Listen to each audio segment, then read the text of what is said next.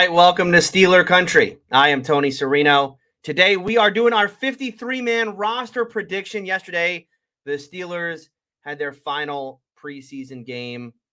Uh, and so it is time. Uh, if you're listening to this live, I think we're like 24 hours away from the Steelers making their final cuts down to 53, which is it's going to be it's going to be a weird year for for cuts as we'll talk about because so many of these guys are potentially injured and going to have to go to short term IR. And of course, in order to do that, you got to cut someone and then put the guy in IR and then sign the guy back. So, going to be a lot of roster maneuvering for Omar this year. It's good. We got a first year GM. Give him a give him a tough one this year. Uh, and so that's certainly going to be the case. But yeah, that's what we're doing today on the show. Thank you all for for watching and listening. If you're not subscribed, subscribe wherever you're listening this to li- listening to this, whether it's YouTube or whatever audio uh, podcast service you use. Uh, if you like to watch this video live or you are watching live, make sure you like the video, subscribe to the channel, and if you have any questions, leave them in chat, uh, and we will get to that at the end of today's show. But let's get right to it. We're doing a 53 man roster prediction, and so let's let me show you my 53 man roster. Here it is. Oh, maybe I should. I'll just make it full screen for you. Um, this is the 53 that I have. We'll go over it position by position. By the way, if you're listening to this in audio and you think, "Hey, I can't, I can't see that," you're right. We'll get to it. We're going to go position by position through this. This is what I think the, the 53 will end up as. Um, but again, as I said, it's it's going to go through a bit of a, you know, it's going to go through a couple machinations, I'm, I'm sure, as this team cuts the cuts all the players, then puts the guys on IR, then comes back um, and signs some of these guys back, or potentially starts taking some guys off of other teams. So uh, that's the 53 right there. But go through position by position, let you know what I thought about the, the game against the Lions and who I think is making it at each spot. We'll start with the quarterbacks, where there's not a debate as to who's going to make this roster. There's really only a debate for there's two debates going on at quarterback. One, who should start, which we'll we'll talk about, and two, should they trade Mason Rudolph, which we'll also have to get to today. Um, starting with the quarterback thing, look, I'm I'm going to kind of stay out of the whole who's QB one debate because I think at the end of the day, if you were if you came into this situation and you said Kenny's Kenny's QB one, Kenny's QB one, and he's going to prove it on Sat on, on Sunday, I think you left the game and you said, yeah, Kenny's still QB one for me, right? I don't think I don't think Kenny did anything in that game to make you believe that he's not still QB one. And the same can be said if you went into that game and you said, no, no, they got to sit Kenny and start Mitch early on. I think you came out of that game went, see, yeah, Mitch. That's why you got to start Mitch early on this season. And I think, you know, just realistically, right, talking about what I think Tomlin's going to do, I think, you know, Tomlin came into that game likely leaning towards Mitch Trubisky. And as I said, you know, he didn't do anything to, to, to disprove that he should be QB1. And even when you consider how Tomlin kind of does these QB battles, or sorry, sorry, how he does, how he does roster battles, especially with, with entrenched guys like, um, like Mitch is with a with his veteran presence, you know, the fact he's been in the league for six years. I thought this had to be like a, a, winner by knockout situation. I thought Kenny had to go in there, not just play well and say, hey, I can do this. I think he really had to go in there and, and deliver a knockout blow. He was good. I don't know that it was knockout good. And certainly, you know, Trubisky did enough that I think he's going to keep the job overall. But but regardless of that, right? Regardless of who should be QB1 and all that debate, because it is, boy, oh boy, I mean, it is a real debate now all of a sudden. I, you know, both sides are kind of entrenched in, and everybody just kind of, you know, it's a battle. It's a battle out there on Twitter. I've, I've, I've listened to all the podcasts today. I, I've, I've read all the 53 man rosters, and I've certainly read Twitter. And, and the the Kenny the Kenny side is very vocal. The Mitch side is very vocal. I, I'll put it. I'll kind of take more of a 10,000 foot view of the situation and say this. I think the quarterback battle could not have been better for the Steelers. I, I think this is the perfect result for them at the end of the day, given that you're not. We're not coming away from this situation thinking, "Oh boy, Mitch is a disaster. Oh, gee. and you definitely can't start Kenny because you know he's way too early to put him on the field. And then Mason Rudolph, you just you know cut him, right? I mean, no one's saying any of those things. At the end of the day, the people that have arguments for why Mitch Trubisky should be QB one are legitimate arguments about why this team with a veteran quarterback could potentially surprise some people in the AFC and AFC North. And people who are arguing that Kenny should start because hey, it's close enough, and you might as well start the kid because this kid looks like he's you know his ceiling is not as low as everybody thought it was going to be. Great points. You know, and even with the Mason stuff, I mean Mason Rudolph. At the end of the day, Mason Rudolph's QB three on this team, but he had the best camp he's ever had. and he's getting and they're getting trade calls for this guy. I mean, again, at the end of the day, the QB battle is between three legitimate candidates, and it's it didn't just end up being this like someone won by default or you know they just had to pick the the the best bad option. No, at the end of the day, Mitch Trubisky had a very good preseason. The worry for me coming in with Mitch was in those kind of money situations when when it was you know on the line a little bit. Maybe we haven't seen him in that entirely, but I thought the two minute drive was a good spot here because that that team had entirely struggled, and he, you know, was in a QB battle. He came out there and threw some of his best passes. And and what I was worried about was that Mitch was going to turn into can't read a defense, throwing stupid passes, turnover worthy plays, interceptions, that kind of thing. Mitch Mitch didn't throw. I mean, did, did Mitch even have a turnover worthy play all preseason? Don't believe he did. Nor did Kenny. And, and Mason, yeah, I mean, Mason did have, he certainly had the one, certainly had the one against Seattle where the guy I mean, hit the guy right in the chest. Although I would put, kind of put that more on Connor for stopping the route, but regardless, it happened. You know what I'm saying? Like, the end of the day, this is a really good situation. I think Kenny pushed Mitch this week, which I liked. You know, even though I still don't think there was ever really a quarterback battle, I think Mitch kind of got it in his head a little bit. You could see that during some of the, the press conferences and, and interviews he was doing in the locker room after practice. Seemed like Mitch started to feel like, hey, wait a minute. If I do go out there and have a bad game and Kenny does that again, I actually might get benched week one. It's over. Right? I, mean, I think, and I think everybody kind of knows this. Certainly Mitch knows this. Once Kenny comes in, there's very likely not going back. And so did did Mitch just sign himself up for a situation where he's never going to start a game for the Pittsburgh Steelers? I mean, that's kind of what was on the line for him going into this game. And I thought he responded pretty well to that. I mean, you know, going over, I know he started really slow in this game.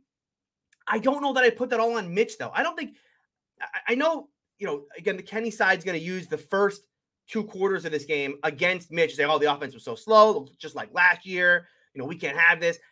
Look, it looked a lot, it looked really slow and looked a lot like last year, not because of Mitch Trubisky, but because of you know the offensive line. I mean, you know, it, we'll get to the offensive line, but so much of the first half of this game was was once again Mitch Trubisky under duress, the running game going absolutely nowhere, negative plays in the running game, which is setting back, you, you setting themselves back on third or second and third down, holding calls, illegal formation. I mean, just ridiculousness left and right on that offensive line, which really set back Mitch on, on a ton of those drives. And, and at the end of the day, look, if the biggest criticism of Mitch Trubisky is that he can't convert on third and 15 or third and 20, like, yeah, I mean, we know that about Mitch. I, mean, I you know, I, am under no illusion that Mitch Trubisky is going to come in and be anything close to a top 10 or elite quarterback. You know, at, in those situations, like Canada and Tomlin are just going to tell him to check it down and we're going to move on to another day. You know, I mean, that's just that's who Mitch is right now. But but you know, I thought just kind of play by play breaking it down. I thought Mitch had some really nice throws in the first half that weren't that weren't just the seam pass to Freiermuth, which we'll talk about. Um, I thought that obviously the back shoulder to to Pickens uh, earlier in that drive, great throw. I mean that you know that that was that was a money throw. I also thought the one down the sideline to Pickens where he he tried to one hand it and really should have two handed it, could have brought that down. That was a nice throw as well. The one that no one talks about, I, I thought it was a, a really nice throw. It's under pressure Trubisky has to kind of lean away and just kind of float one up to Gunner in the back of the end zone. Now, obviously, that Gunner lost it in the air and it's not a completed pass. I thought that was a nice heads up veteran style play of, hey, I'm under duress. This play is, you know, I'm either sacked or this play is done. You know, so let me just toss it up and try to make something happen in the back of the end zone. And he put enough kind of uh, air on it and, and put it further in the end zone that it wasn't a situation where the safety is going to come over and make a play. It was really Gunner's coming down with this or it's an incomplete pass. I thought that was a heads up play by Mitch. Um, you know, some of the negatives for Mitch in this game, you know, the first sack, we talk about the offensive line being bad and all that. The first sack was on Mitch. The first sack was on Mitch, no doubt. He needs that was a play where he kind of got locked in to that read. And then, you know, just kind of double did he it was not the way he double pumped and then got sacked. Um, regardless, look, the line collapsed on the left side, but he had enough time originally you know, if he had seen, if he had read correctly the defense and been able to deliver the football, and even if he couldn't, as I've talked before, Mitch does a really good job, has, has done a good job throughout the preseason of, of escaping in those situations, doing a good job of extending. That's why the Steelers got Mitch. You know, the, the, the, athleticism, his mobility is as big a reason as why they got him as, as his ability as a thrower. So, um, Thought he, you know, he's got to be better in those cases. But um, obviously, the deep one to Diontae, I thought it was overthrown live. I mean, when that ball's in the air, I'm like, oh, yeah, that's that's that's overthrown. Too bad. Um, and that was a what a what a what a ballsy play by Trubisky there, and, and Canada for calling it. You know, because that's a third and two play, and it's not exactly like they had one on one down the sideline. You know, that was what DeShon Elliott, the, the the former Raven, coming over the safety to make the play um, on Diontae right there. So you know, it wasn't exactly like they were, you know, they were just in a one on. You know, it was a, it was a one on one. The safety came over as well. I thought Mitch. It, that was a great. It was a great throw, great catch. We'll talk about Diontae and his in his injury and whatnot later. Um, but just overall, you know, you come away impressed. Obviously, the most impressive throw, maybe the most impressive throw anyone made of any quarterback in in on the Steelers all camp and all preseason was the throw to Freiermuth down the seam on a rope. You know, he back. I guess you would say back shouldered it right because he had to throw it away from the linebacker, which by the way, I mean, you know, find someone who loves you as much as the Steelers love throwing back shoulders because every throw is a back shoulder in Pittsburgh. But um, great throw. Great throw down the seam, aggressive. Love that about Trubisky that he is that aggressive. And this, and again, you know, that kind of aggression without having to worry about, uh oh, is Mitch going to do something stupid? And again, we'll see what happens in the regular season. Obviously, defenses are going to change. They're going to be a little more disguisey in the in the regular season, and they're certainly going to be better than what Detroit was putting out there. But regardless, just kind of what the deep what what the defense was and what the throw called for. Great, great throw for Mitch. And I, th- I thought he showed really good anticipation. I mean, was, you know, it's an easy pitch and catch, but just thought it was nice anticipation on the slant route to Sims for the touchdown. So overall, came away pretty impressed with Mitch. Then Kenny came in, and it was like, all right, well, let's you know. I didn't think Kenny could really do anything to win the job. But you never know with Kenny because all he does is go out there and just, you know, complete passes and look unstoppable. Thought in this one, look, he wasn't he wasn't perfect. You know, he he threw legitimate incomplete passes in this one. He the first third down, he rolled out, tried to hit Sims in the corner, maybe a throwaway, maybe, you know, maybe the ball came out of his hand wrong. Um, regardless, that, you know, that play was kind of a dead play to begin with. Um, the one we need to talk about now, and I want to know your thoughts the Miles Boykin deep ball. Underthrown or back shoulder? Let me know in the comments. Underthrown or back shoulder? Because here's my thought on it. I thought it live, my first reading of it was, ooh, that was badly underthrown. They started showing replays, and I was like, oh, you can kind of talk. I think I maybe I could talk myself into, okay, maybe that was a back shoulder throw. Although the interesting play is if you watch the replay, if it is a back shoulder throw, it, it doesn't need to be because I thought Boykin did a really good job on that play of stacking the defender and, and getting a step on him to where if Kenny does lead him, I mean, that could be a touchdown. Maybe they get his ankles or whatnot, but yeah, he could have been gone on that play. So here's what I love though. Let's say it was, let's say it was an underthrown pass. What I love about Kenny Pickett is, okay, so that's probably his worst throw, badly underthrown pass if that's an underthrow. Great ball. Great ball. Even even his worst pass, great ball. Great ball. Um, thought we saw some time. You know, we saw. I thought we saw a couple plays in this one where he, as I said last week, I was kind of hopeful that Kenny would make a wrong read in this one. Just not not because I want to see Kenny be bad. I want to see how Kenny would react to that. He's been so good. You know, the thing about Kenny Pickett that I just can't get over is how he it, it, he's like um, is it Bill Murray in in uh, in Groundhog Day? You know, where it's just everything. Just, there are these coverages that defenses are running, and he just immediately knows it, and it's like boring for him back there. You know, the thing about Kenny that I love is those plays when he when he hikes the ball, he's like locked in on his receiver, and he just got the ball, you know, cocked and ready to go. You know, he's like, all right, just okay, this is going to be a this is going to be a slant, and the the linebacker is going to go that way, and then when he clears, I'm putting it right on the receiver's numbers. Right, I mean, the same thing was like a back shoulder to Boykin. He just kind of okay, yep, they're there in man and back shoulder time. The same thing to Cody White on the on the comeback, right? It was just everything just is so simple to him. It's so easy. He's just like, yep, and okay, comeback. Um, love that, love that about Kenny. But I wanted to see what would happen. Okay, what if what if he reads the defense and it's not what he it's not what he wants, and now he's got to kind of go through his progressions. And does he? Do we see him as we saw him at Pitt, kind of bail out early? And start to immediately run. And he did. You know, you go back to that third down play on the goal line. A couple things about that play. The one, we'll talk about the rollout because I thought he did bail from a clean pocket there, Probably could have sat in a little bit, but it is his natural. I mean, it is natural Kenny Pickett to just want to legs. I'm using my legs, using my athleticism. We're going to get out on the run. We're going to buy myself some time, even though you, you had time. Um, the nice part about that play was, as we've seen before, his accuracy on the run is unbelievable. I mean, his accuracy from the pocket we've seen all all you know all camp and all preseason. His ability to throw that the slant route right on the numbers, his ability to throw the back shoulder right on the numbers. I mean, again, you want him to put the ball here, he's putting the ball right there. But I thought that the rollout that he had um, and hitting Gunner, yeah, obviously the the the announcer's like, oh, you know, he could have never made that throw, yada yada. But Okay, whatever. Whether or not Gunner could have got his feet in bounds, that is exactly where you want to place the football in that spot to give only your guy a chance to make an athletic play, keep his feet in, and score a touchdown. Arguably his best throw of the day. Um, so yeah, I mean Kenny, Kenny was good again. You know, as I said, Kenny didn't do anything in this game to make you believe that he wasn't QB one. And what I really did like about him, I don't know if you guys noticed this. I rewound it a couple times. There's a shot after Benny Snell. So they get to the goal line.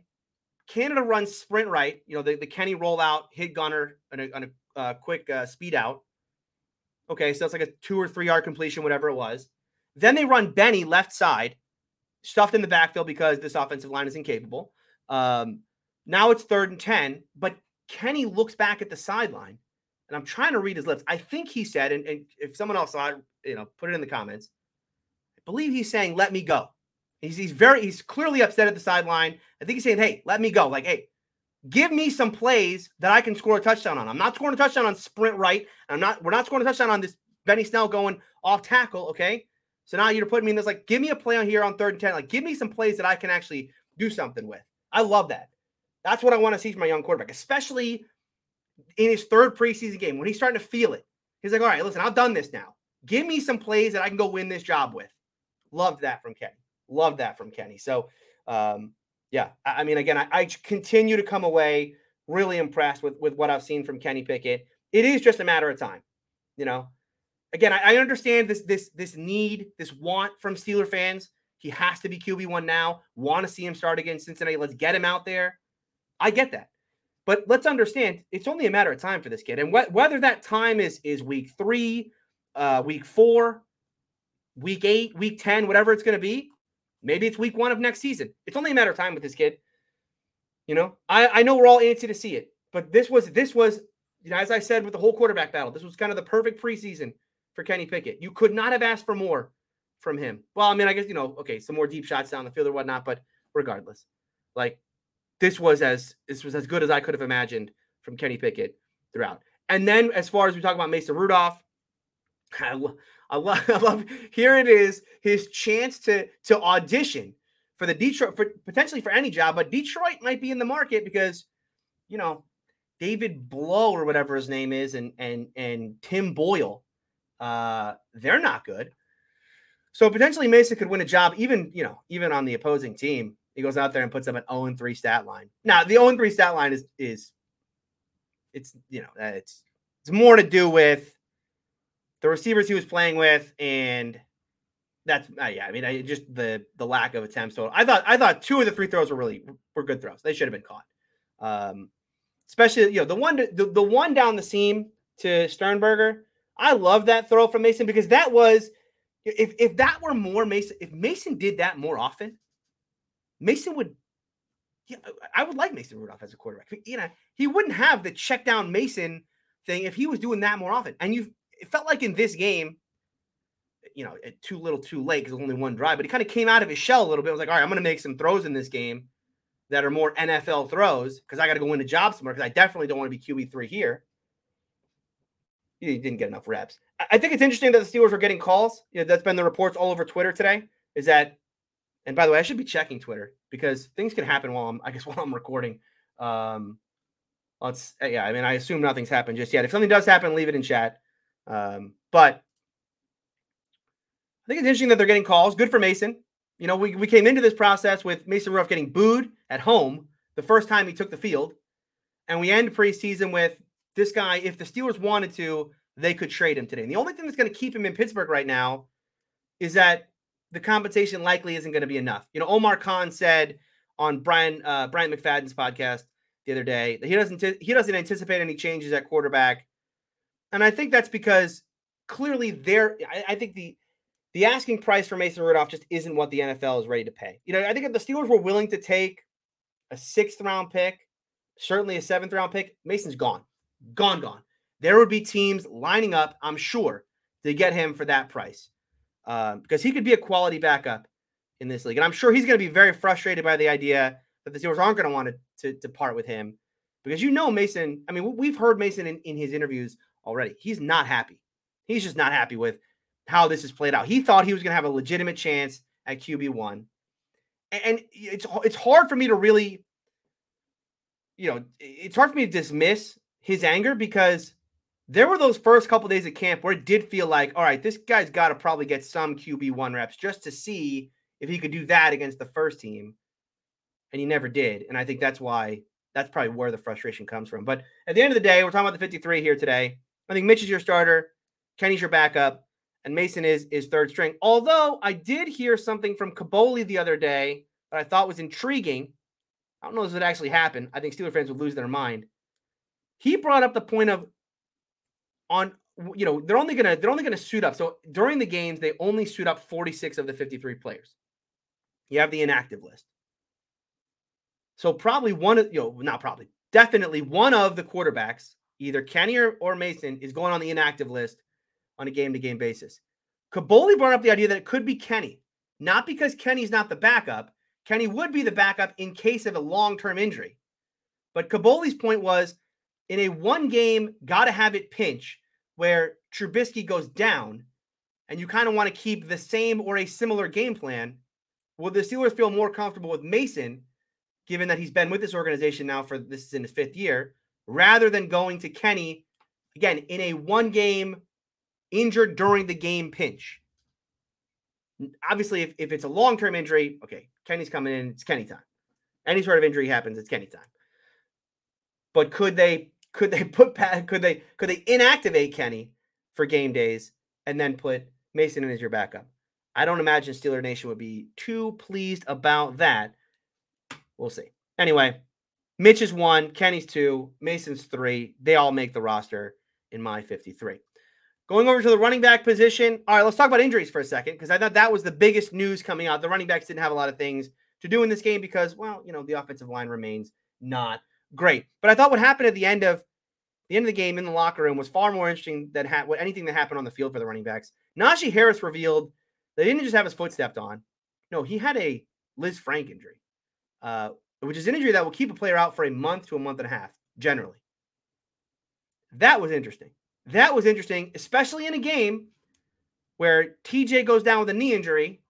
That is it serious? I mean, it, it certainly it didn't look bad, but when you see an injury to the knee that doesn't look bad, sometimes you, you feel like, boy, those those are the ones that are the season enders, right? The knee injuries where you're like, ooh, you know, okay, that's like a knee sprain. He's gonna be gone for a couple weeks or whatnot. When it looks like nothing, did no contact or barely any contact, you know, then you start worrying about, uh, is that a season ender? I don't think it's a, it's clearly not a season ender for TJ because we would know that by now. And then of course you have Diontae landing on his shoulder. I got the yeah, we, we have this guy on AFC North Talk who tweets this all the time. He's a he's a doctor um, who kind of predicts early on kind of what an injury could be. He thought right away that's an AC joint sprain for for Diontae. That's that's a multi-week injury for sure. That was his immediate reaction to me. That's a he's like that's an AC joint sprain. He's gone for weeks. And then we heard from Tomlin, no, no, no, no, no. These guys could have come back in. I wonder. You know, look, you don't have to report injuries right now. That's why Tomlin lied about Najee. Like, I'm not mad at, uh, again, I, I don't want this turned into like, oh, Tony's mad at Tomlin for lying.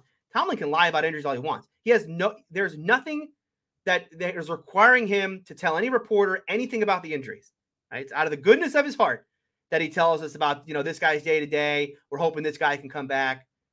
There's no way there, you know, that, that doesn't start till the regular season. He did, but he did, you know. So he did. He lied about Najee. I mean, you know, he, he didn't just have his foot stepped on. That was a that was a frank that kept him out for all those weeks. Anything serious with Diontae or TJ? Boy, I hope not. Those are two very important players, both offensively and defensively. Uh, but something to keep in mind, right? I mean, I know everybody's kind of today. You just keep hearing this. the same report, which is, oh, Tomlin said they could have come back into the game. Well, Tomlin doesn't have to tell you the truth. Both those guys could have injuries that keep them out week one, and we won't find that out until we start until we start practicing uh, a week from now when they start having to do in the practice reports. Just something to keep in mind. Something to keep in mind. Now, going to the running back situation in general, I'll put the screen back up again uh, for the 53 so you can see it. Um, yeah, I, I, I have Anthony McFarland getting cut. So I have it Najee, Benny Snell, Jaylen Warren makes the roster, and then and then Derek Watt as a running back slash fullback slash really a special teamer. Um, I think they keep four, and I think they cut Anthony McFarland. Um, McFarland's had a, a, a good camp and a decent preseason. I thought obviously game one in preseason was his best. All these running back, obviously every running back is is highly dependent on their offensive line to make things happen. But I thought McFarland maybe most of all was was dependent on the offensive line, and that's what kind of made me, you know, feel more comfortable today than I would have been weeks ago in cutting McFarland. Warren for me is what is, is running back too. I think Jaylen Warren has done far more than enough to prove to me that this kid can absolutely be running back too. You can trust him in a ton of different situations.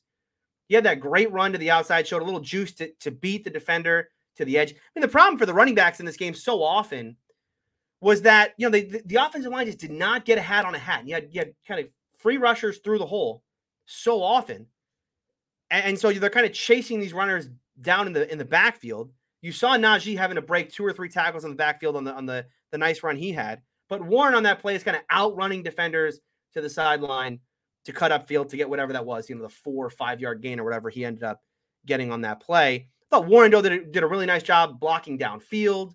Um, I, again, I, I, think he's the kind of player that you can trust in all situations, which is exactly what you want from your from your RB two. Um, and, and, you know, quite honestly, I mean, I think he showed enough throughout this entire process that I might even feel. I mean, obviously, you're never going to feel comfortable if Najee goes down for any period of time, but certainly you feel mo- most confident of any of these guys in Jaylen Warren as being someone who can step in and provide decent minutes in a situation where they're, you know, Najee's going to miss a game here or there. Um, so I think Warren's almost a roster lock for me. Snell makes it. Like he did a nice job running in this game. I thought, you know, he had to make some guys miss in the hole at times because, you know, when who doesn't with this offensive line? Um, converted a nice couple third downs there, but he's not making the roster because of one game that he did here. You know, he's not making the roster because yeah, he had a nice game here. He's making the roster because he's still a core special teamer. At the end of the day, he provides enough at running back and and certainly enough at at um, on special teams that he makes it, and then of course Watt makes it because of the special team ability. We'll go over to wide receiver. Obviously, the Diontae injury is going to look. The, the, problem for the Steelers right now at, at wide receiver is Claypool's hurt again. I guess he had a shoulder injury. Kaboly said on McAfee he had a shoulder injury. He re-injured it, and we're not exactly sure what this injury is.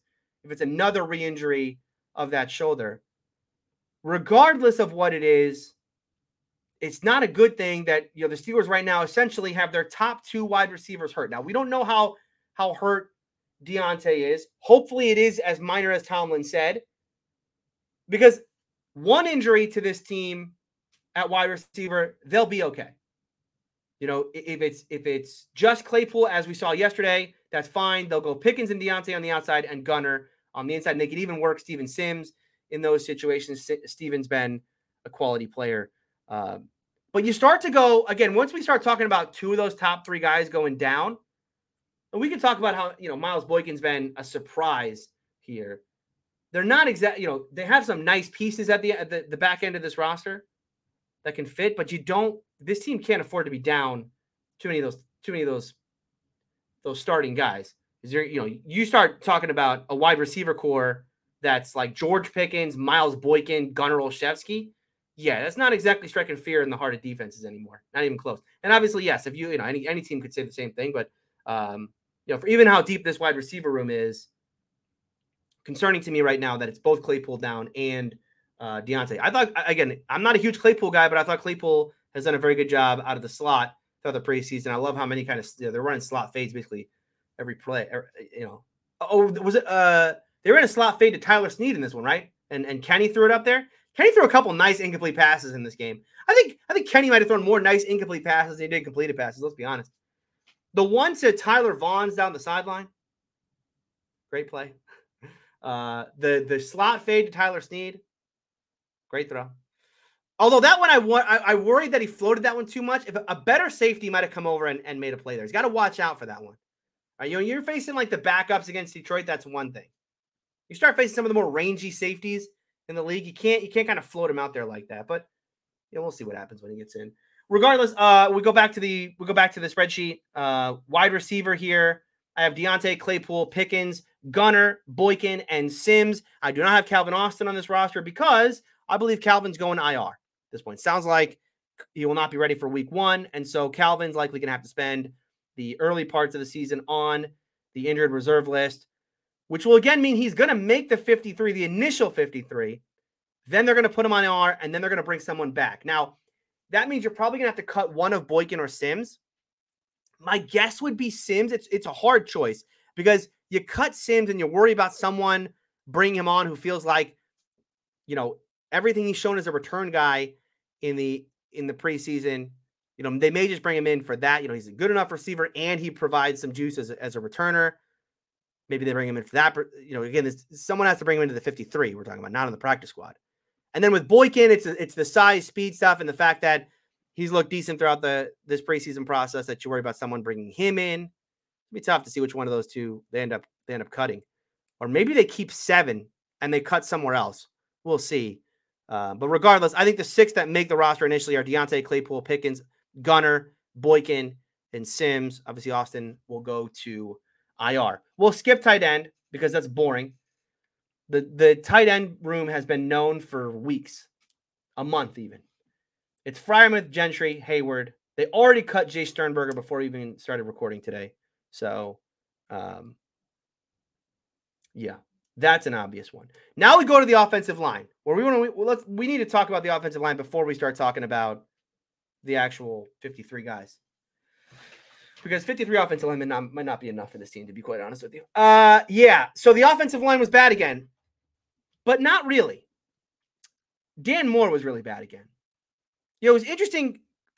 An initial watch, I'm ready to just kind of, you know, freeze me in carbonite and wake me up a year from now when they got this thing figured out because I can't stand to watch this thing on a week to week basis. Right. That was my thought initially in this game. But going back and rewatching it and actually charting it on a play to play basis, I have to say it was really only the left side of the line that was bad. The right side of the line, I thought not only were they okay, they were actually good. And specifically, and most importantly, James Daniels had a very, very good game. Thought he was as a run blocker. I thought he was good. They got him out in space a little bit on that screen pass. He did a good job. He did a great job of getting to the second level at times.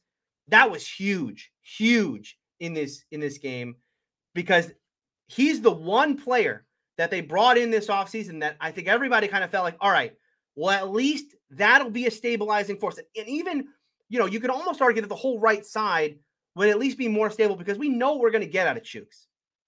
You know, Chuks is a plus pass protector and probably a net negative in the running game. We kind of know that about him. And so they add someone solid next to him, at least from the right side, kind of know, you know, know what you're going to get. And the left side, okay, we got to figure that out because it's going to be Kendrick or it's going to be Dotson, and then hopefully Dan Moore figures it out really in this game, it was it was more to me about that left side specifically. I, you know, Dan Dan Moore remains disaster mode. Um, pressures, sacks given up, the holding calls. I mean, my goodness, so many times the play never even has a chance because it's he's beat off the line of scrimmage and then it's just, he just reverts right to like, well, I'm either holding them or or Trubisky's getting crushed. Um, and it's not, you know, and again, it's it's a week to week basis with this. Now we got three preseason games in a row of Dan Moore just being incapable to the point where, look, it crossed my mind today as I was reviewing the tape. I know I said last week you, you can't make a move here. You know, you, can't go out there and like, okay, we're going to bench Dan Moore and put someone else in because you invested so much in this kid. Like you thought this was your guy. You didn't really bring in a whole lot of competition here. But at the end of the day, we're done with Kendrick Green, aren't we? Like the front office, I think the coaching staff, everybody's kind of like, yeah, you know, Kendrick, lost cause. Dotson's your starter as long as he can stay healthy. And that's because Kendrick is, you know, I mean, you know, Kendrick is a lost cause. I mean, you, that's that's a great way to describe his play on the field. Um, so is Dan Moore reaching Kendrick Green levels of, yo, dude, like this guy's so bad at this point that I I just can't I can't even I can't even hope for the upside because the downside is is quite literally ruining the offense right now. I mean, again, we're not. This guy's going up against rookie, rookie, rookie, and I think they took Hutchinson out pretty early in this game, and he was still struggling. Can't you know? We're gonna. You're talking about early on in the season. I mean, right off the top, they're facing Trey Hendrickson. We'll talk about that in the preview that we do, but I can tell you right now, I poor Pat Freiermuth or Je- Zach Gentry, whoever they're going to put out there to, to chip every single play, because that's what it's going to need to be. I mean, Dan's going to need help on every play with Trey Hendrickson. Trey Hendrickson's one of the most underrated pass rushers in the league. Trey Hendrickson had the, the highest pressure rate, meaning the highest number of pressures per snap, per pass rush snap, Uh, of any player in the AFC North, more than Myles and more than TJ. You should, I, I, you know, you just know the Bengals are looking at that matchup, going, "Yeah, we got him here." And of course, now in, in the Steelers passing game, they're gonna have to leave a guy to chip. They're gonna have to leave, that, leave a guy to help. Take away another, take another away another receiving option for Trubisky, and then you're going up against secondary with Bates, and you know, we'll, we'll talk about that when we get to the preview. But that's why this Dan Moore situation is so dire because it's not just going to be against the Trey Hendricksons of the world. That he's going to, we know he's going to struggle against Trey Henderson. It's against the kind of the middle of the road pass rushers that going to be they're going to be facing throughout this schedule that can potentially also make Dan Moore look foolish. So it's not. I guess the the best thing I'll say about this offensive line coming out of this game is that it's to me it's it's well I don't want one game sample size it, but it's more of a Dan Moore problem than it is the rest of the line. I thought Mason Cole had a solid preseason throughout. Just uh, again, not a great player, but what do I always say about this offensive line? If they just had five dudes, just a guy, right? Not not great, but not terrible, they'd probably be fine. But they don't, you know, they're not even close to that. So we know we have an Okorafor on the right side. Daniels, I hope he builds on this. Uh, you know, I know it's one out of three games where he actually looked decent, and it was probably against the worst. Well, I don't know. The Seahawks are pretty bad too. I was gonna say the worst team, but boy, the Seahawks are pretty bad too. Um, you got Cole. I thought Dotson was Dotson. Okay, here's the best thing you say about Kevin Dotson. He's not Kendrick Green. I won that. so uh, yeah, I mean Dotson's not a great player, but again, they don't need they don't need greatness on this offensive line. They just need dudes who can provide them anything. So, um, yeah, yeah, it's a Dan Moore problem right now for me on the offensive line. We'll see how this goes against Seattle or against uh against Cincinnati. One of their worst matchups, by the way, Cincinnati. I mean, we'll talk more about it when we get there. But on the inside, you got DJ Reader, one of the best inside players on the in, on the defensive line in the entire league, especially when it comes to run defense. And then they got Trey Hendrickson, as I said, one of the most underrated pass rushers. So yeah, not great. Um, all right. Uh, on the offensive line, I have the Steelers keeping nine here. Yeah, I think keeping nine. I think the reason why I had them keep nine is because I'm not. First of all, I'm not cutting Kendrick Green. So I know people. I, have seen this out there. You got to cut Kendrick Green. I'm not ready to cut Kendrick just yet. I don't think the Steelers are either. Although he had another one. He had another game against Detroit. That's yo. Are you? We sure you're an NFL player? But I'm keeping everybody here. I'm keeping Haeg. He's my swing guy. I'm keeping Hassenauer because he's my backup center. He literally cannot go anywhere. And I'm keeping Leglue because, quite honestly, at the end of the day, if anything happens to Dotson, I don't think they can cut Leglue. I mean, you have to. I mean, again, is this a team that's really going to? If Kevin Dotson goes down with injury, which is very likely, he's gone down with injury every year of his career. Are we really going to put Kendrick Green back in? I mean, is the Steelers team really going to put Kendrick Green back in there? I can't do that. So I'm like, I'll keep him around because you know, third round pick, and you know, when was the last time this team cut a third round pick going into the second year? But I got to keep Leglue around because Leglue had decent minutes last year in place of Green. I know he hasn't had a great preseason, but still, there's no way in hell I'm putting Kendrick Green out there as a starter again after what I've seen from him this entire preseason. No way. Um, all right. Let's go over to the defensive side. I'll leave this up here. I have seven. I've been keeping seven defensive linemen. And the reason why I have been keeping seven uh, is because I don't. Uh, well, it's it's not Montravius Adams. I think Montravius Adams is likely headed to. Uh, he's likely headed to IR again.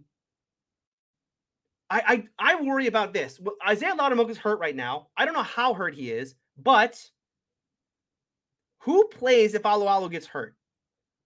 And again, I, I you know I know this is kind of the live in your fears podcast all of a sudden, but the, is Loudermilk going to be healthy enough that he could play minutes at nose in the case of Alualu going down because right now Montravius Adams is that guy. But if Montravius Adams is headed to IR, then Loudermilk kind of steps up, or or what I think is probably more likely because Loudermilk's banged up right now, Henry Mondeaux comes in. Henry Mondeaux keeps you know stays on the roster. As much as I don't like Henry Mondeaux, uh, he's been you know he's been getting all the reps as, as the nose, and I think he's he's the most likely of the candidates. We talk about the Davis Bros.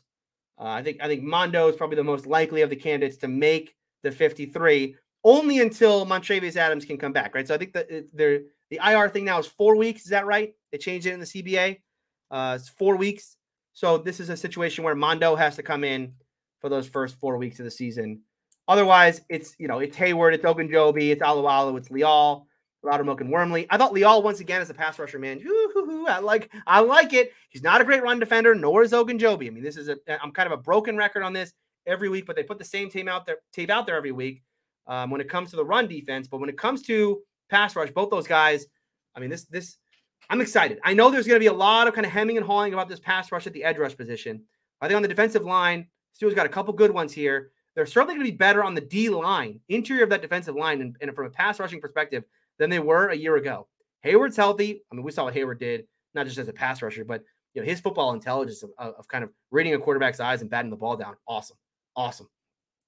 But Ogunjobi and Leal are going to provide this team really good minutes as pass rushers on the inside. Um, and I'm excited about that. So those are my seven on, on the D line. At edge, he's not. okay, TJ and Highsmith are locks. I think Tuszka's a lock as well. And I think Hamilcar, Rashad, Rashad, however you pronounce it, is probably a lock as well. This is one position where the Steelers could go out and get somebody. Um, neither Tuszka or Rashad was that was great. They've already cut what was his name? Ron'Dell Carter. Is that his name?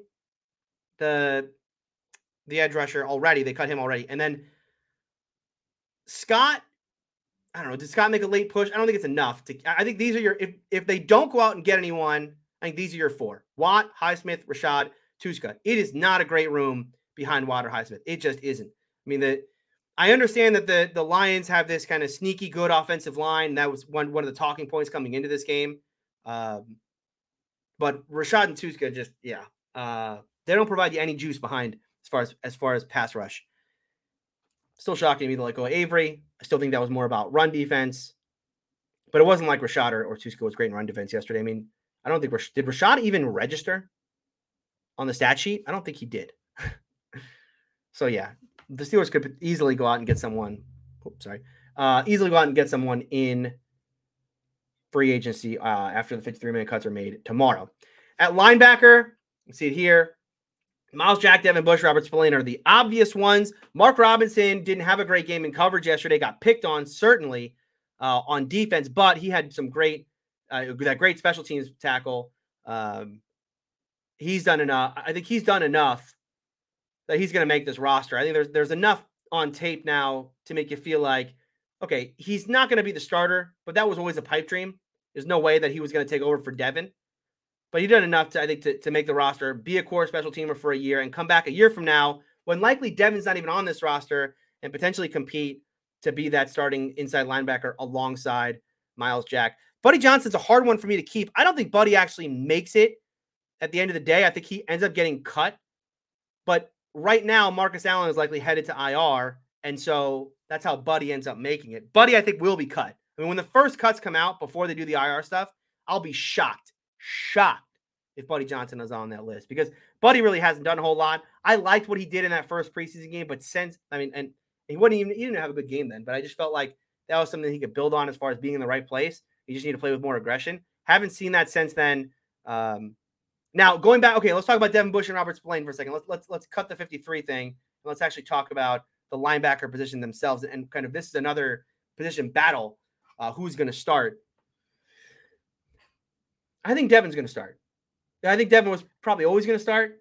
I've talked about this before. Spillane, Spillane, and by the way, Spillane didn't have a bad game yesterday. Um, but I, I just think from a from a game planning perspective, I, I think Tomlin knows if he were he if he were an opposing coach, he would attack Robert Spillane, right? He's, a liability out there, um, especially in pass coverage. Not to say Devin's great in those in those cases. You know, Devin The thing about Devin yesterday, so I think he only gave up one catch yesterday, and it was on the first play. It was the what do you call it, like a pivot route or like a fake in, go out to Hockenson. The thing about Devin, okay, that's not necessarily a terrible play. Devin has inside leverage, right? And the guy fakes in and goes out. So it's hard for Devin to make a play. The problem I have with, and again, I don't know why I have this expectation of Devin still, but like, you know, they drafted Devin Bush because on that play, the athleticism that the the explosion that Devin Bush showed in college was the kind of player that had the makeup speed, that that kind of the burst to make plays even in even in those situations. Which what made him so exciting. It's what made this team want to trade up to number 10 in the draft to get him. He's just, you know, he's not that guy. Now he made a great play on the fourth down. We all, you know, I, I did love, I don't know, are they starting a statue in the front of the stadium? I mean, my goodness, the you know, the celebration for Myles Jack making a play on fourth down. Oh boy, it tells you where I mean it, it was it was almost like it was so overpraised that it kind of told you like, oh yeah, this is where Devin is right now. One play in the preseason on fourth down, and like, you know, the confetti's out. It's um, I was a good play. I mean, I'm not again, I'm not trying to mock Devin or you know, I'm just I, trying to point out who Devin Bush is right now and, and kind of where this, you know, where he is in his growth and development. That finally, it took three preseason games, but we finally got a Devin Bush like play, an aggressive play off the edge, attack the football. Now, I I mean, I know I'm going to sound like such a Devin hater here, but technically speaking, Myles Jack delivered the boom, which probably stopped them from getting the first down. Potentially, Devin, the guy would have dragged Devin for the first. You know, I don't. But regardless, good play, good play from Devin. I think he, I think he ends up winning the starting job. Like he'll he'll be that guy uh, alongside. Spillane's had a good Spillane's had a good camp, a good preseason, um, and he did everything he could to try and win this job. It's just you know at the end of the day, there's more potential. You know, at the end of the day, we're kind of capped out of what Spillane's going to be. Everybody knows what that is. You know, everybody's kind of living on the prayer, right? It's, it's why everyone. I mean, Devin's going to win the job because of how excited everyone was about that one play, which is like, oh wait, you know, where everyone's like, oh, oh, was that? Is he back? No. So anyway, so yeah, so let's just keep five at linebacker: Myles, Devin, Spillane, Johnson, Robinson. Uh, I don't think Johnson is long for the roster, but as long as Marcus Allen's hurt, he will be. Uh, and then at corner, you know, I'll put this back up, but it's it's nothing to say about corner either. Witherspoon, Sutton, Wallace, Pierre, Maulet. Those are your five. I don't know what's happening with Maulet though. He might be another IR candidate. He hasn't practiced in a while, hasn't played. So I'm not sure that if Maulet if Maulet has to go to IR, I guess Chris Steele makes it. But then I don't know who the Steelers would put in the slot. I guess Tre Norwood would, would kind of bump down into the slot in that situation. Yeah, it'd be an interesting one if, if Maulet couldn't play because he, you know, at the end of the day, there'll be Cam Sutton and Cam Sutton only to play in the nickel. Um, but anyway, regardless, I, I, think I think the Steelers are, as I've said before, it's probably the most underrated room on this defense. I know a lot of Steeler fans up in arms about this about this corner room. They don't have a CB one. I think Witherspoon has been really good in the preseason. Hope he can continue that into the regular season. I have been just so pleasantly surprised. I don't know why I am because he was such a solid player in Buffalo. But regardless, you know, I, I just get too. I, I, guess I get too worried about this whole four six speed with with Levi. But he is such an instinctual player out there. Um, I, I like Levi Wallace a lot. He had eh, great run support yesterday. You know, Cam is Cam. Pierre's had a decent camp, uh, decent preseason. I, I think he's a lock to make it over Justin Layne. Justin Layne's not going to make this roster in all likelihood.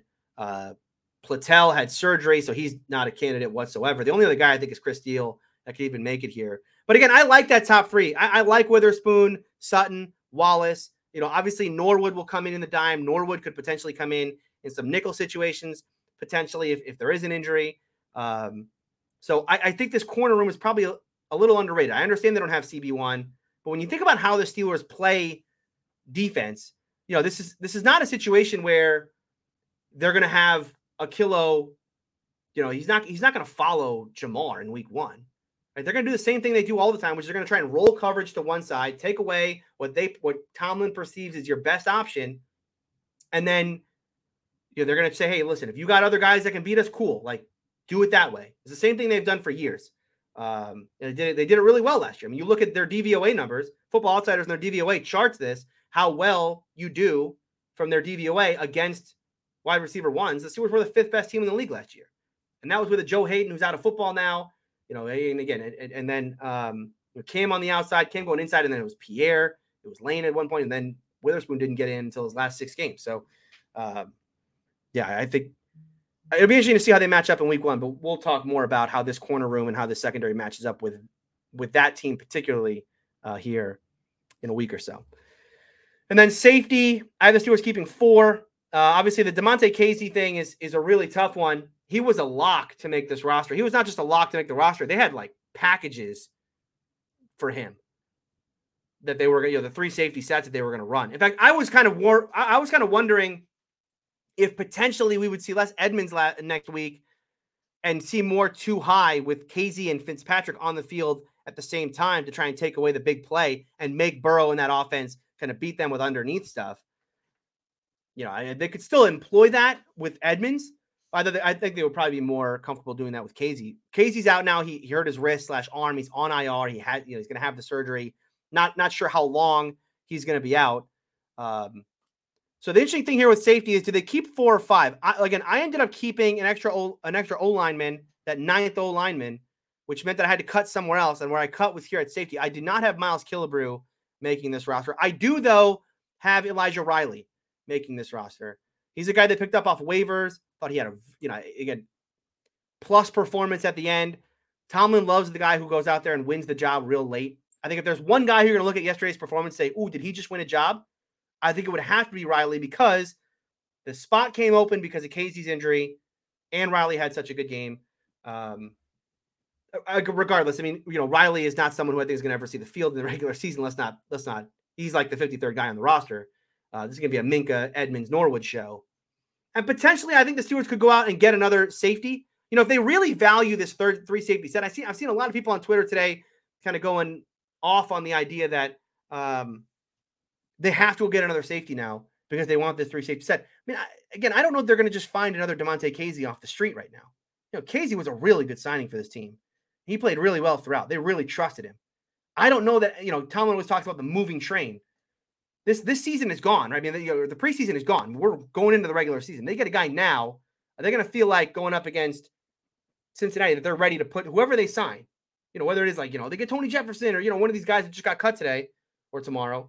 They're really going to feel like, oh, we're this is an immediate thing.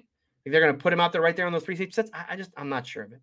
And then special teams, obviously Boswell, Harvin, Christian Kuntz is your long snapper. That is the 53.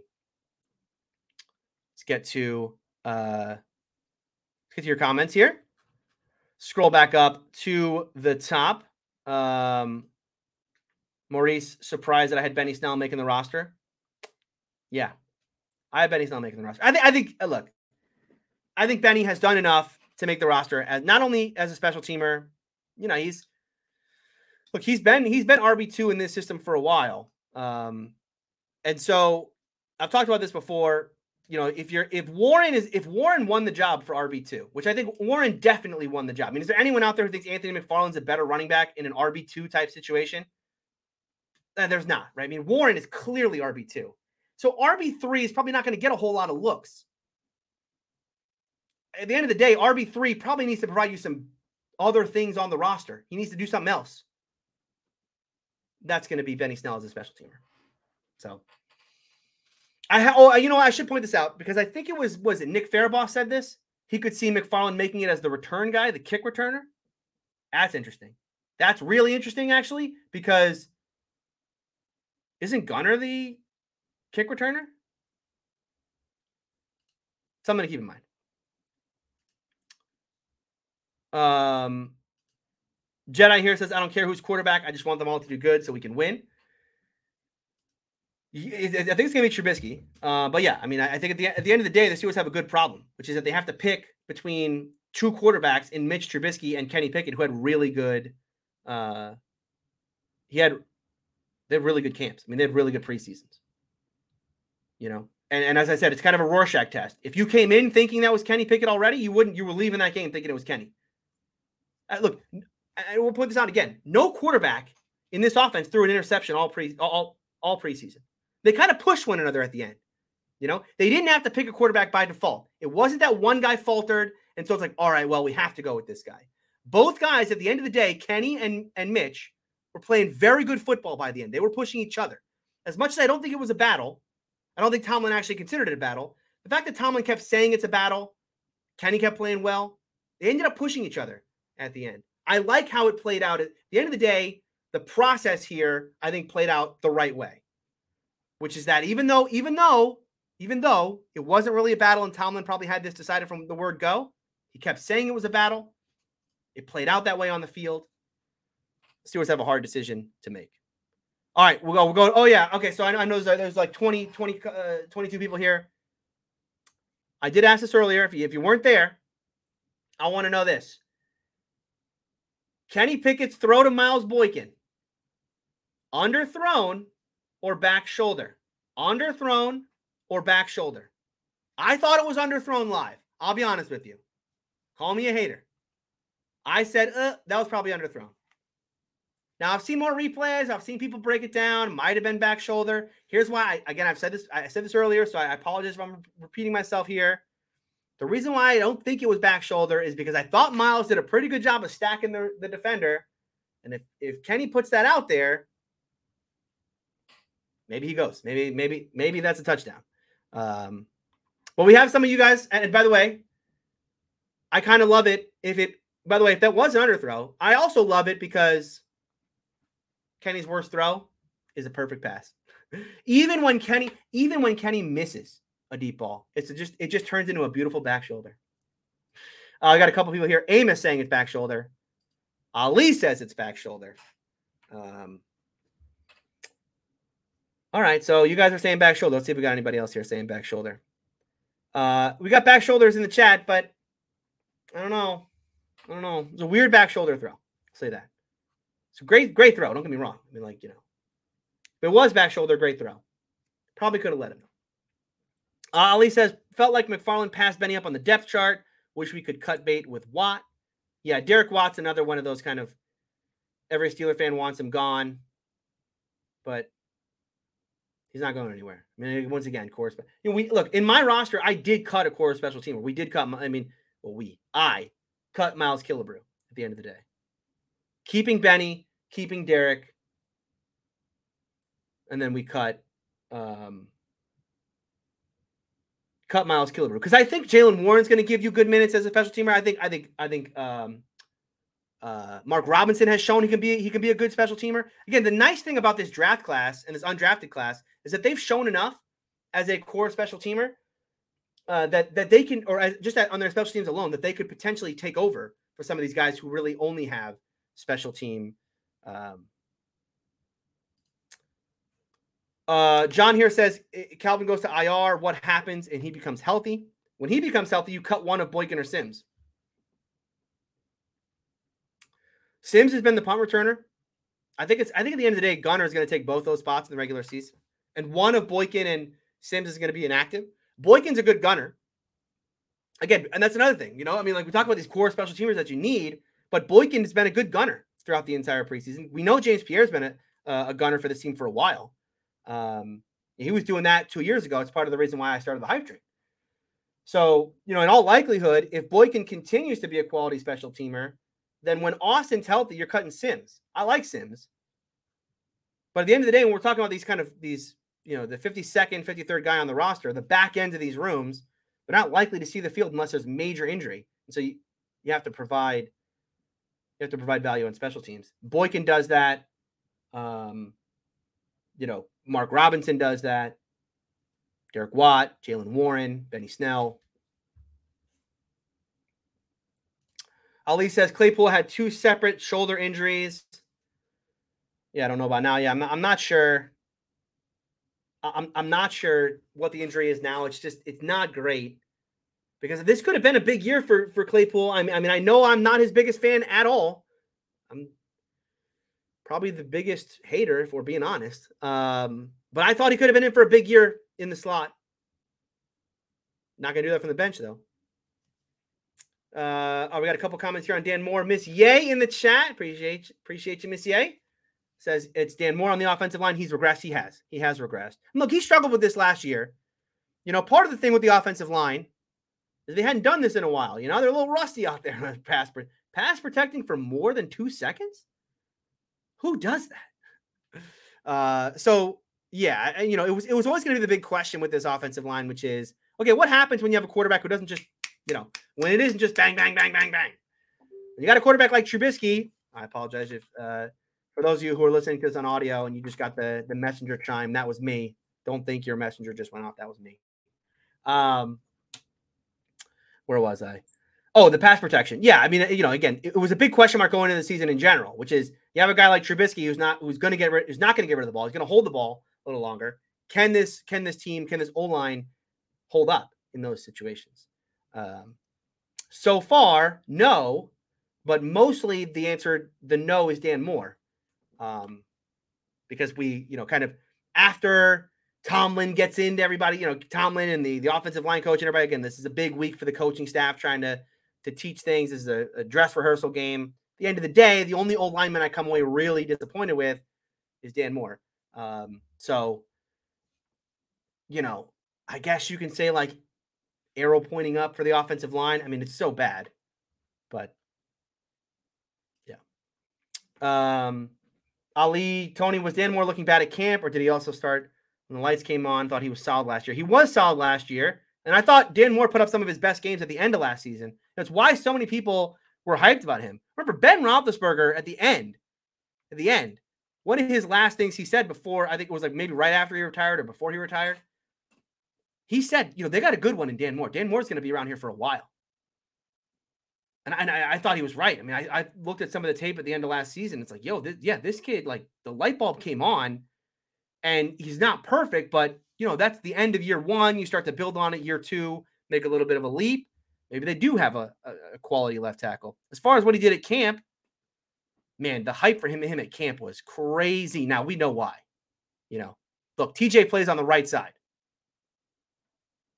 So he plays up against Chuks every day. Think about who Dan Moore was going up against in camp. Highsmith was hurt for a while. Think about, and, and so was Avery. So think about who Dan Moore was going up against in camp. Dan Moore had a great camp. Great. With a capital G. You can go back and read the articles. Everybody was talking about it.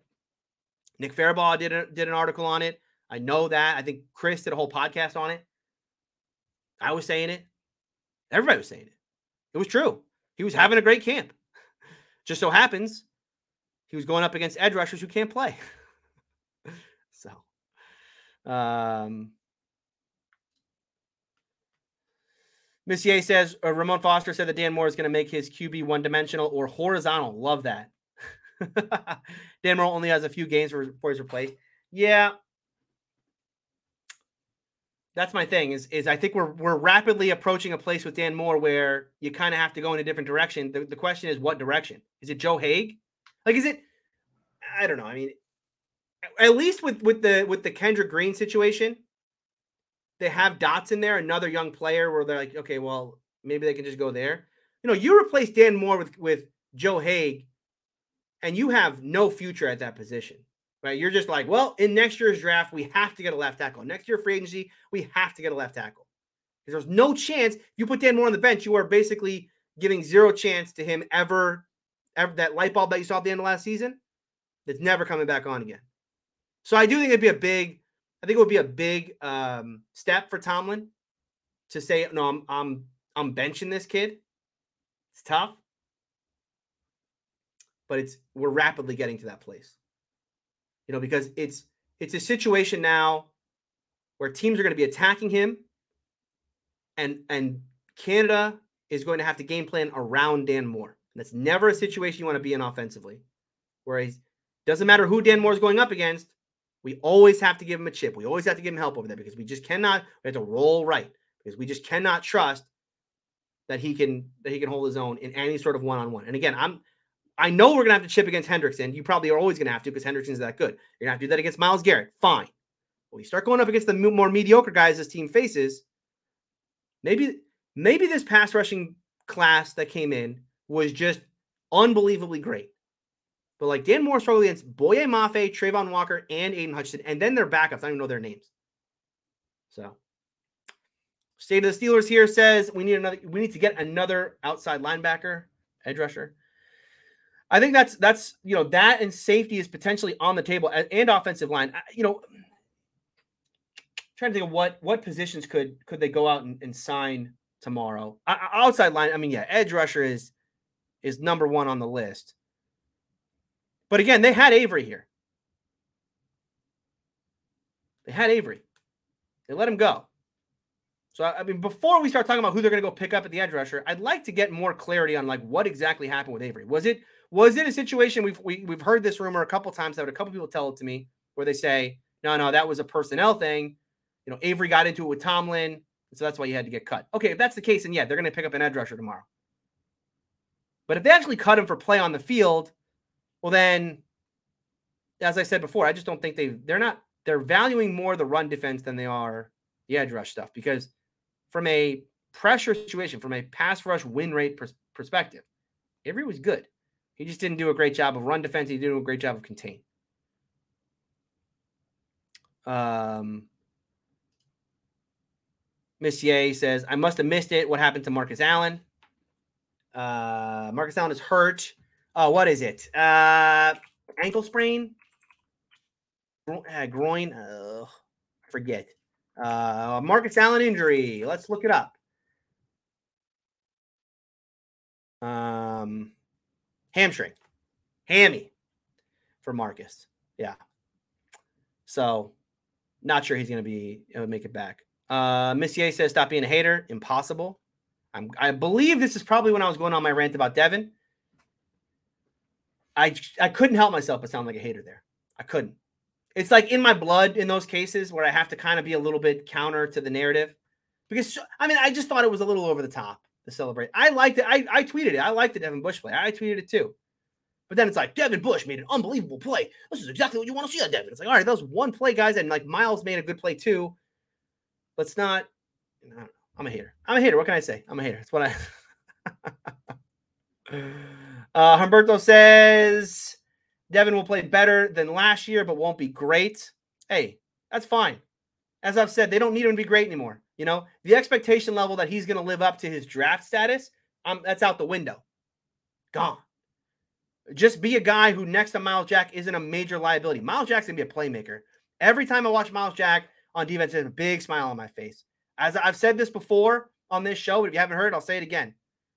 The NFL made a real mistake letting the Steelers, the AFC North, made a real mistake letting the Steelers get Myles Jack because this team at inside linebacker should be a disaster. Disaster at inside linebacker.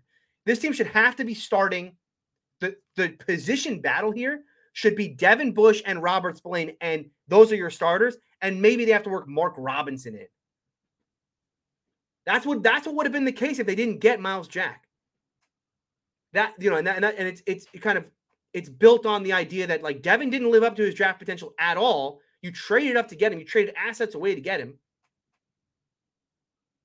and then you're you know you're kind of stuck with him as a starter, and you don't really have anyone to put alongside him. I mean, again, this uh, this linebacker crew would be a disaster. Buddy Johnson from a year ago, like you know,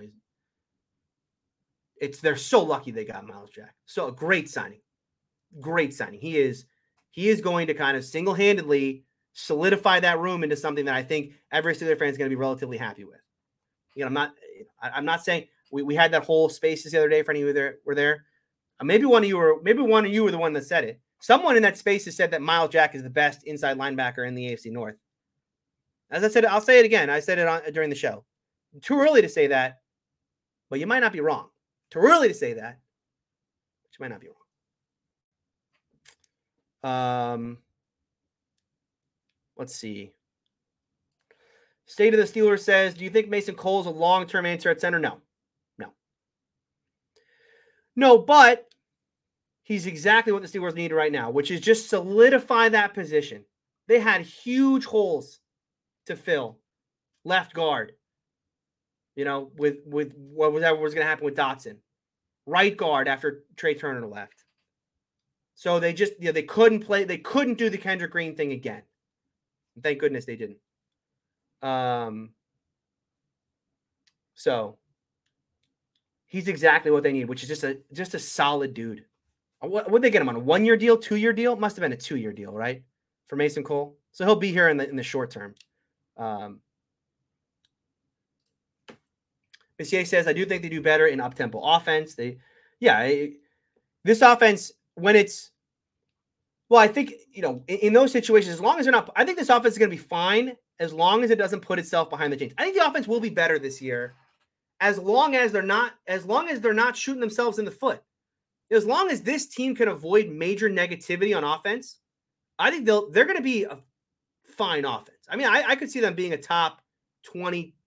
I don't know if I go top fifteen, but like a top twenty ish offense. I don't know where they were last year in Football Outsiders uh, or or an EPA. I guess I could look it up real quick what the hey. Um, but I could easily see them getting there. I think Trubisky gives them a little, little, more juice down the field, as does a guy like George Pickens. We haven't even seen Calvin Austin just yet. I think they got a better RB two situation, so they can they can rest Najee in those cases. I could see that happening as long as on the offensive line and Trubisky specifically doesn't put this team behind the chains all the time. As long as Trubisky is able to be mobile enough to avoid the big sacks, the offensive line avoids big penalties, Trubisky avoids big interception you know, Canada's going to get this team in, in a lot of situations where it's it's manufacturing yards, right? You've seen that even in the preseason. And again, we're seeing the very vanilla stuff so far. You're gonna see a lot of like the end around stuff. You know, you're gonna see a lot of the the jet sweeps and all of that, little pop pass, ways just kind of manufacture yards, keep the chains moving, the success rate stuff I was talking about uh, a year ago. But this team's going to be, I mean, it, it's all the kind of holding penalties, illegal formations, right? it's it's you know it's not only is it negativity, but it's generally taking away from what was a positive play. And so, and I just kind of it, it, builds on itself. This offense is not going to be good enough to win. It wasn't a year ago, and even even if it is better this year, it's still not going to be good enough to win in those spots. So I'm looking up uh, Football Outsiders and their DVOA stats now, but uh, we'll move on here. RS says, "Are you not going to pick up a tackle from the 53 cut down?" I mean, I'm not because I would only do that if I was going to start. If I have a good tackle, I like Joe Haeg enough that in, in a pinch he can come in and, and play. I would pick up a tackle if I felt like he could play for Dan Moore.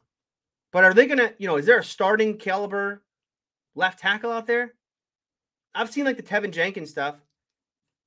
I liked Teven Jenkins a year ago. Teven Jenkins has massive back issues. Um, Alex Leatherwood, I mean, there's no way he plays. Leatherwood can't make it as a guard, so there's no way he's playing. Yeah, I just don't know that there's a guy out there right now. I don't know there's a guy to get cut that's good enough. As bad as Dan Moore's been, that's good enough where you say, this guy I, I think can start for me right now. If you're going to start, if you, at the end of the day, if you're not happy with Dan Moore and you want to start someone else, it's Joe Haeg at this point. I think that's kind of the unfortunate reality of the situation. There's just not enough good offensive linemen to go around. So I don't think that another team's going to make the mistake of cutting someone that is good enough to start. And even, and, you know, again, it, all it needs to be is an upgrade over Dan Moore, which isn't much. But that guy on the roster right now is Joe Haeg, if you wanted it to be. Oh, I like this one. You know, guys know I'm a gambler. Would I wear a Browns jersey if Devin Bush became MVP of the Steelers? Yeah. In a second. Name the player. Nick Chubb, Kareem Hunt, whatever you want it to be. If Devin Bush is defensive MVP for this team, I will whatever you want. You want me to wear? I'll, I'll, I'll wear a Bengals jersey one day, a Ravens the next, and a Browns the next. I'll do whatever whatever it takes for Devin Bush to turn his career around and become defensive MVP. Absolutely. I went on that big rant last week. I don't care about being wrong. I care about the Steelers winning. I want the Steelers to win football games. If this helps me win football games, yeah. Yes. This helps Steelers win. Whatever it takes. Whatever it takes. Shane says Bush makes the team only because Steelers traded up to 10, not because he deserves it. All right, we'll go. We'll start with that and then we'll get to the second one. I don't know that that's true.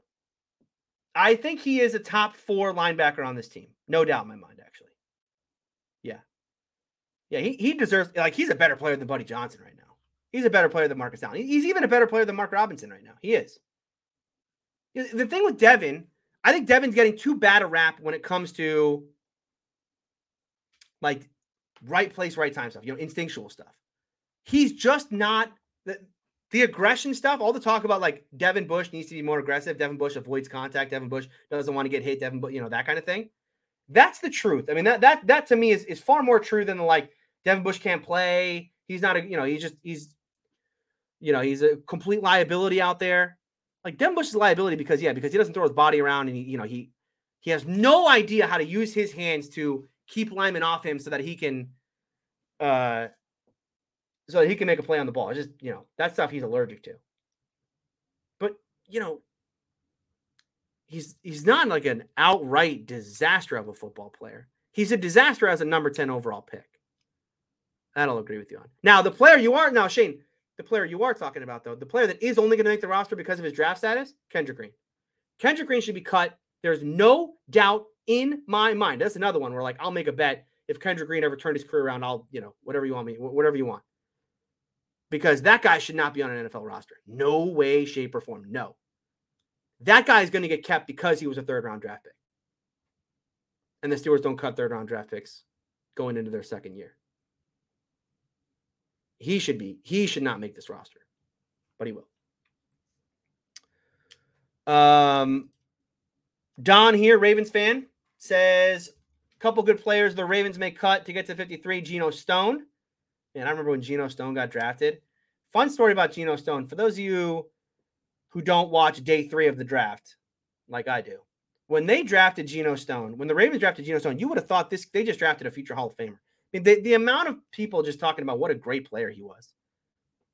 It's, it's very silly. anyway, uh good year, uh, second tier strong safety. The Steelers don't need a strong; they really need another free. But um, good special team guy, Ar'Darius Washington, a free safety that can play slot in spots. Yeah, I mean, I'm I'm intrigued to see how the Steelers handle this Kazee thing. I talked about this a little bit earlier on the show, but feels to me like we're just we're just kind of penciling in. Oh, they need a safety now because Kazee got hurt.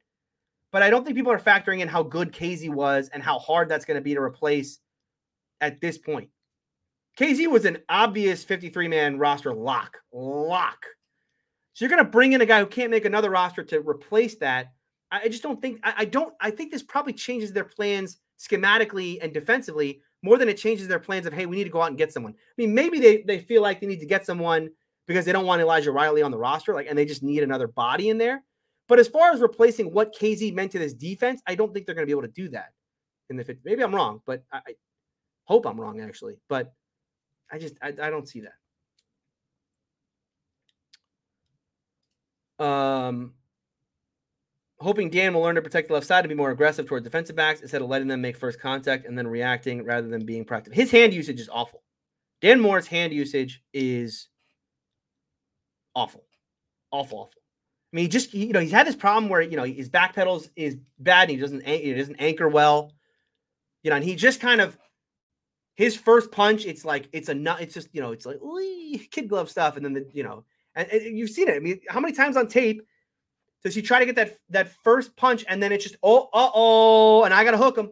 No, it's hook time. I,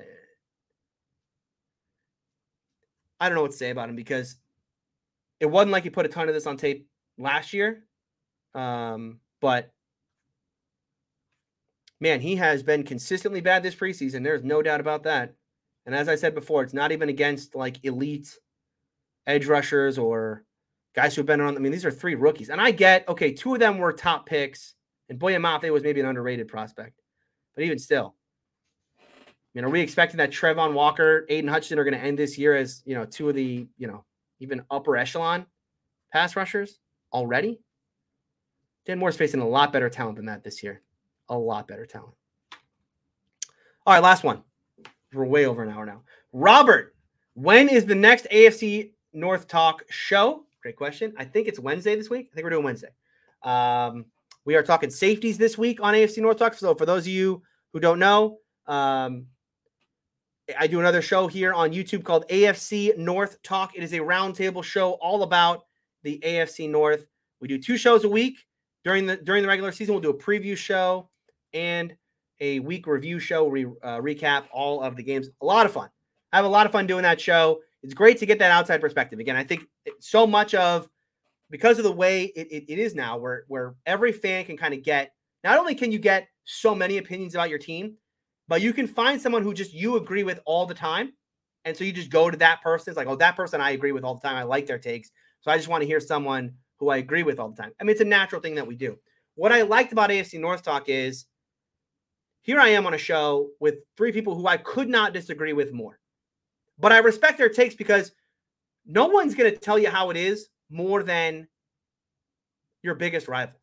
right? The people that are watching you all the time and, and just hate, they hate everything about, you know, they, my three co, the three co-hosts on AFC North Talk hate the Steelers more than anything in the world. I mean, it's very, it's very hard for any of them to say anything nice about the Steelers on a week week basis, which is why I love doing the show.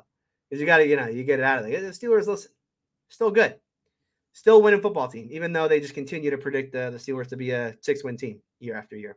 So I love doing that show. It's a lot of fun. And again, you get a nice outside perspective of team. You know, occasionally it just, you know, it, it, it derails into, you know, memes and, and all that. Um, and, you know, arguments that are circular for sure. It's a, you know, it's, it's a typical show like that, but it's a lot of fun because, again, I, I like the kind of outside perspective that we get on that show.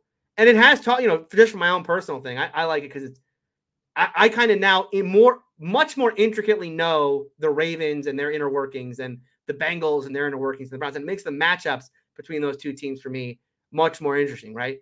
Because for you know, for the Bengals, a guy like, you know, well, I won't I won't bring up Logan Wilson. Um, but like uh who's a good example of this on there? Vonn Bell.